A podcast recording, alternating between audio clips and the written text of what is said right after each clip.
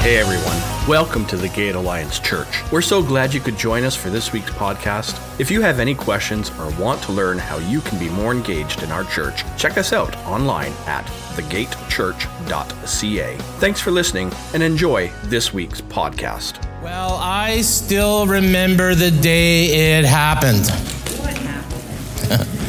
I didn't see it coming. It happened on a Saturday morning around 6:30 a.m. Uh, the date was November 18th, 2017. Uh, the place was West Yarmouth. Yes, Yarmouth, who's in Canada, Massachusetts, Cape Cod, where Glenda and I like to get to as much as we can for getaway time. And on this day, at this hour, at this place, it became official. I became old.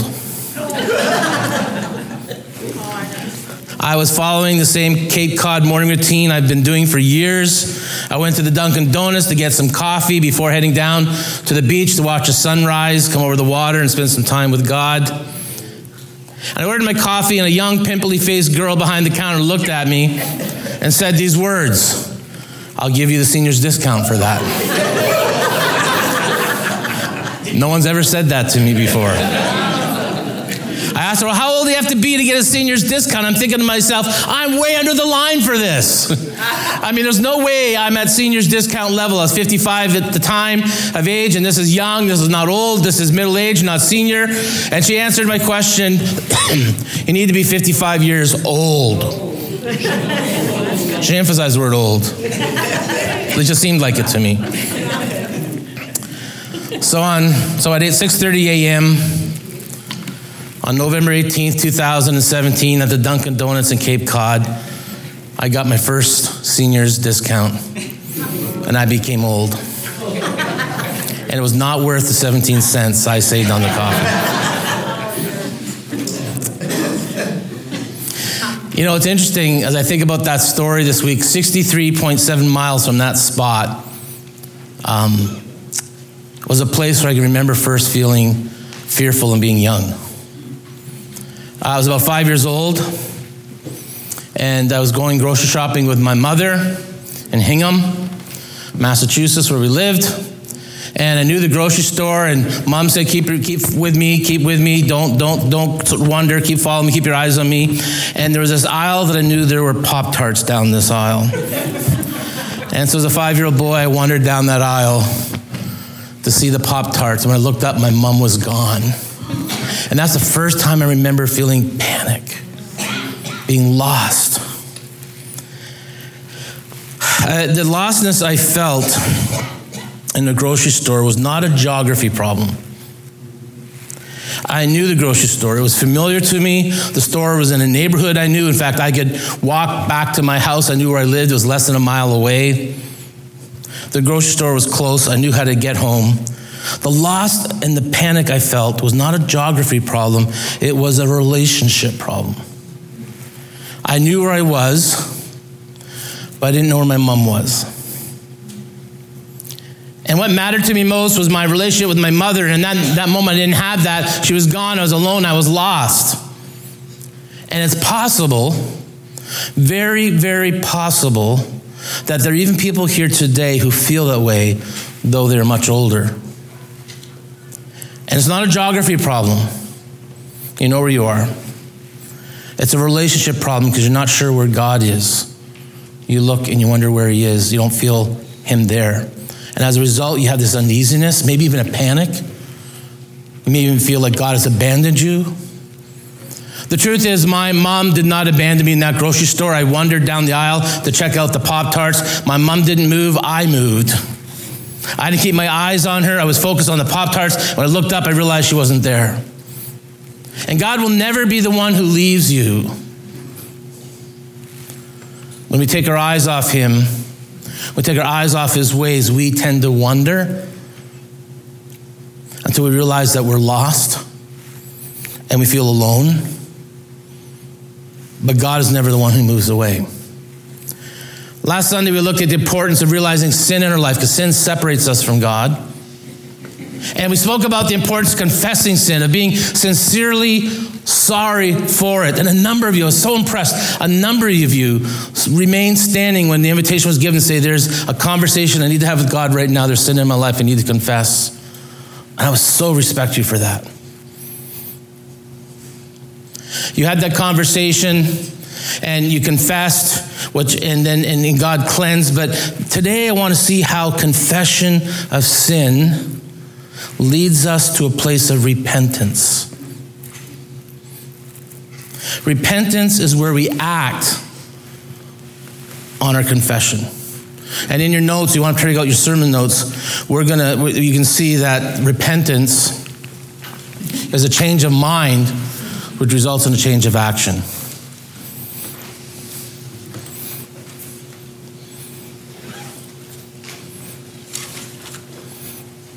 To repent is to change your mind about God and His ways. It is to believe God's ways are always better than my ways, and I believe it to the point where I'm willing to adjust my life to that fact. I change how I think about God. I change it about His ways, and I'm willing to adjust my life. And the Bible tells us this. I love this verse because it's so true. There's a path that seems right. There's a path before each person that seems right, but in the end, it leads to death. So many people think, you know, what I'm doing, I'm, I'm okay. This path away from God, without God, I have my philosophies, I have my ideas, and I'm okay, and I want to try to let everybody know that I'm okay until that panic will come one day. And hopefully they realize that they're lost. And they need to confess sin, but more than that, act on that and change their mind and return, come back to God. His ways always leads to life. My way always leads to death. It always has and always will. So today we're going to finish off in 1 Samuel. I hope we might come back to it again after some time. We're going to go on to prayer next week, as I mentioned. But last week we saw the Israelites try to force God's hand. Remember, they, they brought the Ark of the Covenant into battle. And they said, Let's bring the Ark of the Covenant of the Lord from Shiloh. If we carry it into battle, it will save us from our enemies. And we never are saved by the its in our life. We sang this morning, My God saves. We never substitute God for an it. We can't say to God, Because I tithe, you have to do this. Because I go to church, you have to do this. God, because I obey this, you have to do this. You have to save me. Those are responses, and God does bless, but don't let those its become the source of God's victories. He alone saves. The Israelite people are thinking if we bring this battle of the covenant, which represent God's presence on earth, remember, we, there's no way God's will make us let us lose this battle. Though they were sinful, though they had sinned, we will force God's hand. We'll bring His presence into the battle. There's no way God will allow us to be defeated. Wrong. You can't manipulate God. Israel lost the battle. More than that, they lost many of their men. And more than that, the Philistines captured the ark and brought it back home with them. And we read this about those Philistines that they that they fought. They carried those Philistines, the ark of God, into the temple of Dagon and placed it beside the idol of Dagon. Today, we're going to learn from these Philistines how it isn't enough to recognize God's power in our world, but you also have to recognize it in the way you live. It needs to change the way you respond. Uh, Dagon was an idol. Most accounts describe him. At the top of him was like a man, the bottom of him was like a fish. And uh, the Philistines would quickly come to realize that the weight of God's glory in their midst was powerful. And we read this today.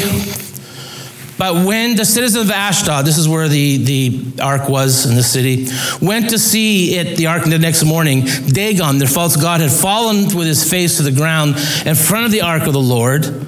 So they took Dagon and put him in his place again.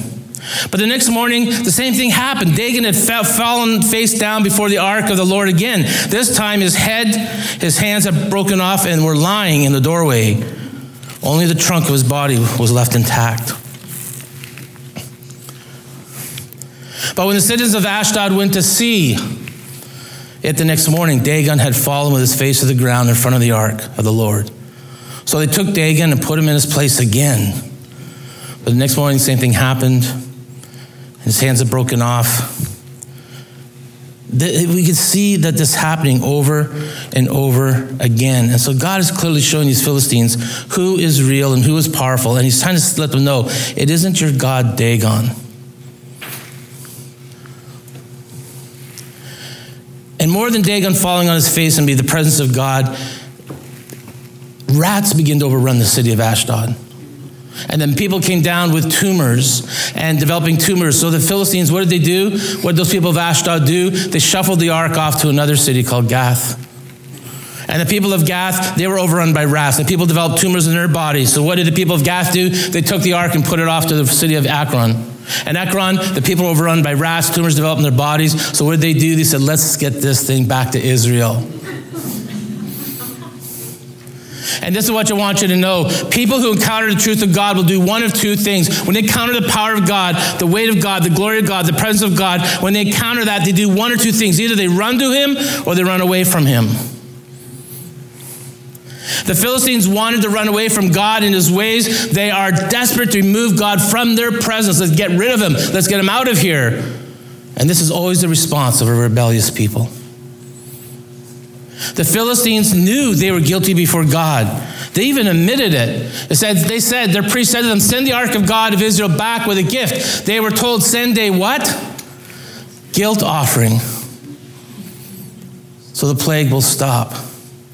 The Philistine, the, the priests advised their people, send a guilt offering because we're confessing guilt. God is more powerful. But here's the point though they knew this, though they knew they were guilty, though they would do something to say, we, don't, we are not bigger than this God, they never turned from their other gods. The Philistines confessed guilt, they showed remorse, but not repentance. And the point is, we need to realize this heartfelt sorrow involves not just regret, but also repentance. Not enough just to confess sin, we must repent of our sin. We must change the way we think, which changes the way in which we act. The Apostle Paul, he was preaching, he said, I preached first to those in Damascus, then in Jerusalem, throughout all Judea and also to the Gentiles, that all must repent of their sins and turn to God and prove they have changed by the good things they do. So there's an element of change, there's a difference. This is who I was, this is who I am. Because I confess sin and I changed the way I think about God, I changed the way of how I should live my life. And it's the way that leads to life, not death. It's God's ways. The struggle for us who know about obedience, and we hear, listen a lot, we hear a lot, we say we know what it is to be obedient. And the struggle is that we know, but we're going to see we partially want to be obedient. If, I had, if we had to break obedience down in your notes, it, would be simply just this obedience is this what God says to do, how He says to do it, and when He says to do it. In fact, that's a good way to pray too. I, you know, pray, say, God, what would you have me to do? How would you want me to do it? And when? And it begins with what? God, what did you what do you want me to, what are you telling me to do in my life? And we need to know how because God's ways are always better than my ways. And of course, when should we do it? Sometimes we want to procrastinate. God says, No, I need you to do this now. And we say, Yeah, but, but, but, but, but, but. Or sometimes God says, Wait, and we want to rush ahead of Him. So we need to understand when and how. And here's the point you're going to hear over and over and over again from this man who became old. None of this will be revealed to you unless you choose to hear from God. It's just information. Oh, that's interesting. It is listening prayer. It is being part of a life group community because God will use others to speak to you. It is also why we're inviting you to set free because you need clarity from God. You need freedom, and only His truth can bring you that kind of freedom sitting every week won't do it. Listening to God and God say, okay, what? And you say, okay, I'll do that. How? Okay, I'll do that. How? When? Okay, I'll, I'll do that. Is where change happens. And I tell you, people been sit for years, years, spectating and watching and never run to God saying, please, I'm ready. I surrender. I'm listening. Work in my life. People have been dealing with hangups and sins for years, and they need to be set free. And if obedience is a struggle, it's because we respond with partial obedience, um, which is an oxymoron because partial, um, you know, either you're obedient or you're not. And this is what we hear from Saul today, which you read earlier. In 1 Samuel, when Saul, Samuel's, or Samuel's grown up as a prophet, he goes to King Saul and gives him a very clear command from God. He tells him this Now go attack the Amalekites and totally destroy everything. Samuel didn't say partially destroy some things, he said destroy everything. But Saul only partially obeyed. First, he kept the king alive. He wanted to bring him back as a trophy. I'll kill all the people, but I won't kill the king. And we are often tempted to justify our disobedience by saying we are partially obeying God. We tell ourselves, I'm obeying more than I used to. I'm being a little, I was this bad. I'm only this bad. I'm partially, I'm more obeying than I used to. Therefore, it's okay. I'm, we're going in the right direction. And at least I'm moving that. I'm getting closer. I may not be obedient, but I'm more obedient than I was. And that's only partial disobedience. So I want to be a law abiding citizen in Niagara Falls. And uh, so the, the law says to me that I must stop at every red light that I encounter. But what if I decided, you know, I'm not going to stop at any red lights? I like not having to stop. I'm not very patient. I don't like waiting. You know, even though we're a small group today, what if all of us decide to go home today and not stop at one red light? It will change the culture in Niagara Falls. Lives will be changed and not for the better.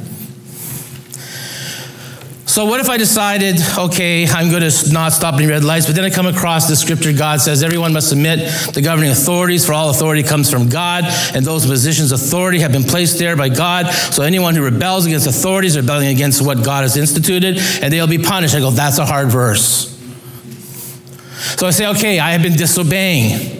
I need to obey, and this is what I'll do. I'll only drive through two of ten red lights.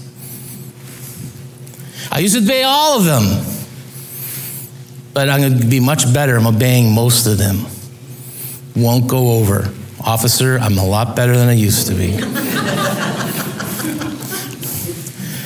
Partial obedience is not what the government requires, is not what God requires.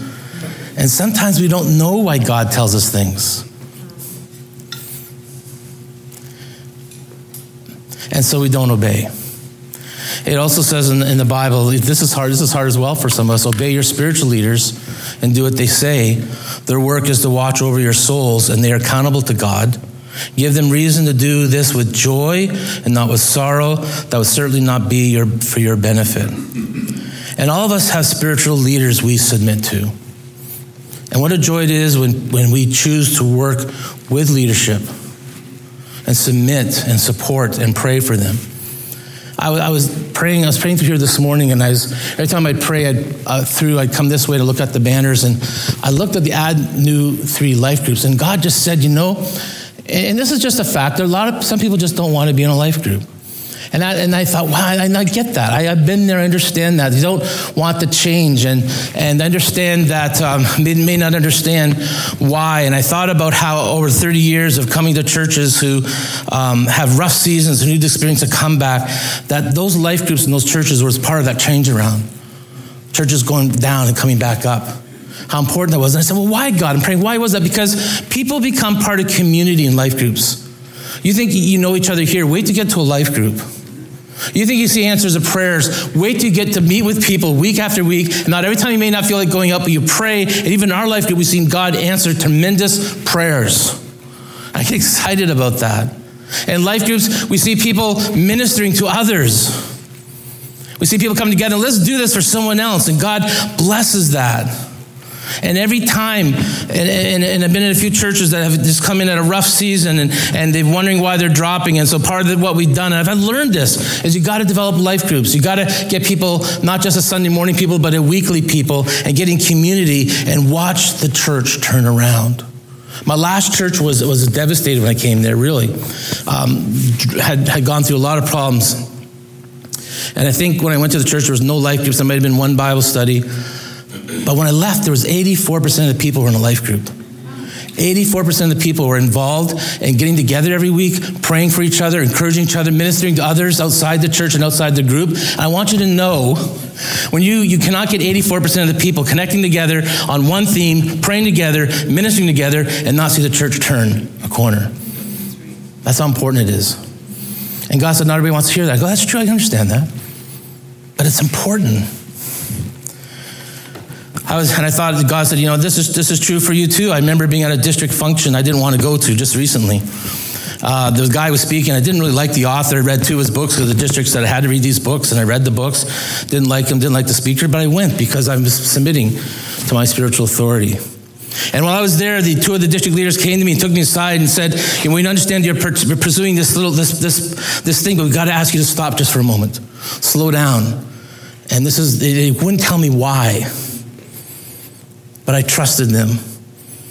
And you know, the old Mark would have gone, well, you have to tell me. But I said, okay. Found out just this week why from someone else.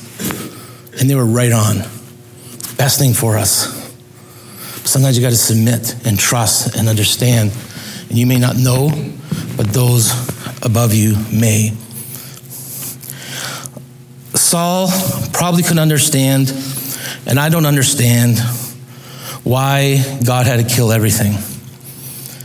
Um, even the animals. I know that'd be hard for you, Teresa, right? You love animals. But why did God destroy them? I don't know. I don't know. My job is not always to understand, but to trust and obey. And Saul tells Solomon why he partially obeyed.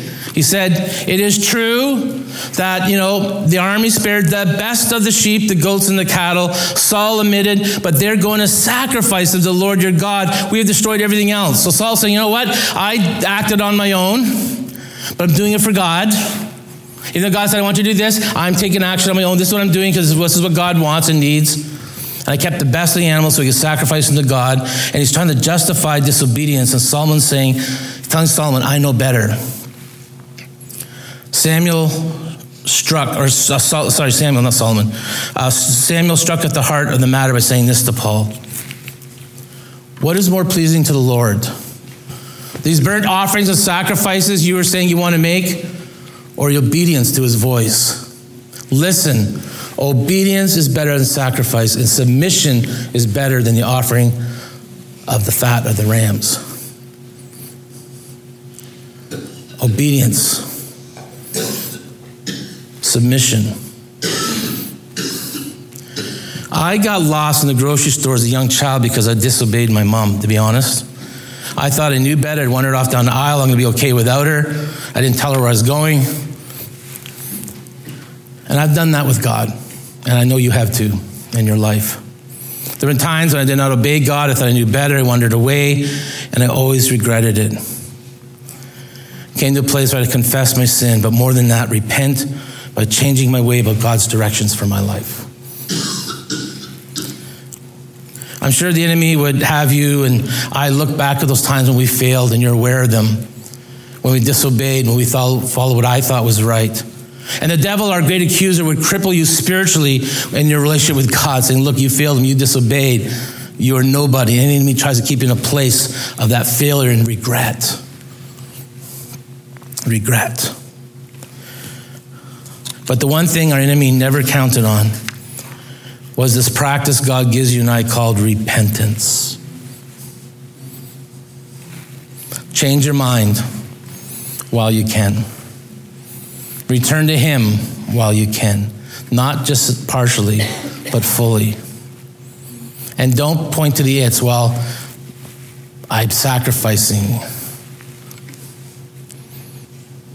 I'm partially obeying. I'm better than I used to be. Obedience is better than sacrifice. Submission is better than just offering. Repentance gives us the opportunity to change our mind. I like what Monica Johnson said. She says this in your notes Regret is not a proactive feeling. It is situated in disappointment, sorrow, even remorse. It merely wishes things were different without an act to cause a difference. That act is repentance. However, repentance is different. Repentance is an admission of hatred and turning away from sin before God. Have you got to that place? Are you at that place? Repentance gives us the opportunity to change. God says, I will, you can. And begin living the direction God has for us. That's a great gift. There are times when I partially obeyed and I said, you know, I'm getting better. I'm driving through two of the 10 red lights or whatever that would be in my life or in your life. But God says, no, I need you for your sake to bring your life under the complete authority not partial authority of God. Partial authority is not good enough. And repentance gives us the opportunity to move on. Some people think repentance is a harsh word.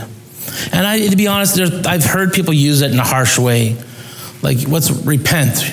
Going to hell and repent. And though it may be true, it's just like this I'm using this to harm you. And repentance is really a word of love. It's God saying, I see you're not doing well, and what you're, how you're living is not going to work out for you, and I love you. Would you confess this sin? And more than that, would you turn? Would you change your mind about it? Change your mind about thinking about what I'm asking you to do? And repent. And don't do it in part. Charles Spurgeon, he says this If Christ is not all to you, he is nothing to you. He will never go into partnership as part savior of men. If he be something, he must be everything. And if he be every, not everything, he is nothing to you. When I found my mom in that grocery store, the panic turned to peace.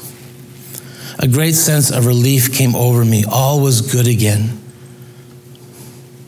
And when we repent of our rebellion, of disobedience, there's that peace that word of love from God saying, My child, my child.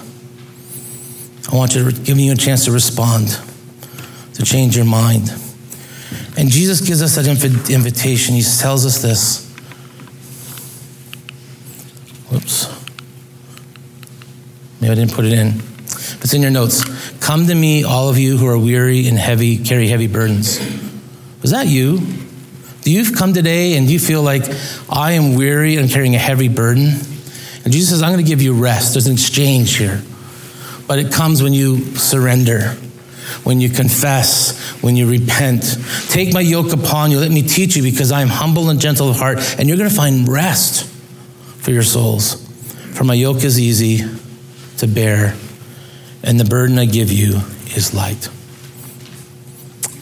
Father, thank you for this series we've been looking at, for the life of Samuel, for his mother Hannah, who prayed, who endured a lot of shame, and yet believed in you, and you answered her prayer.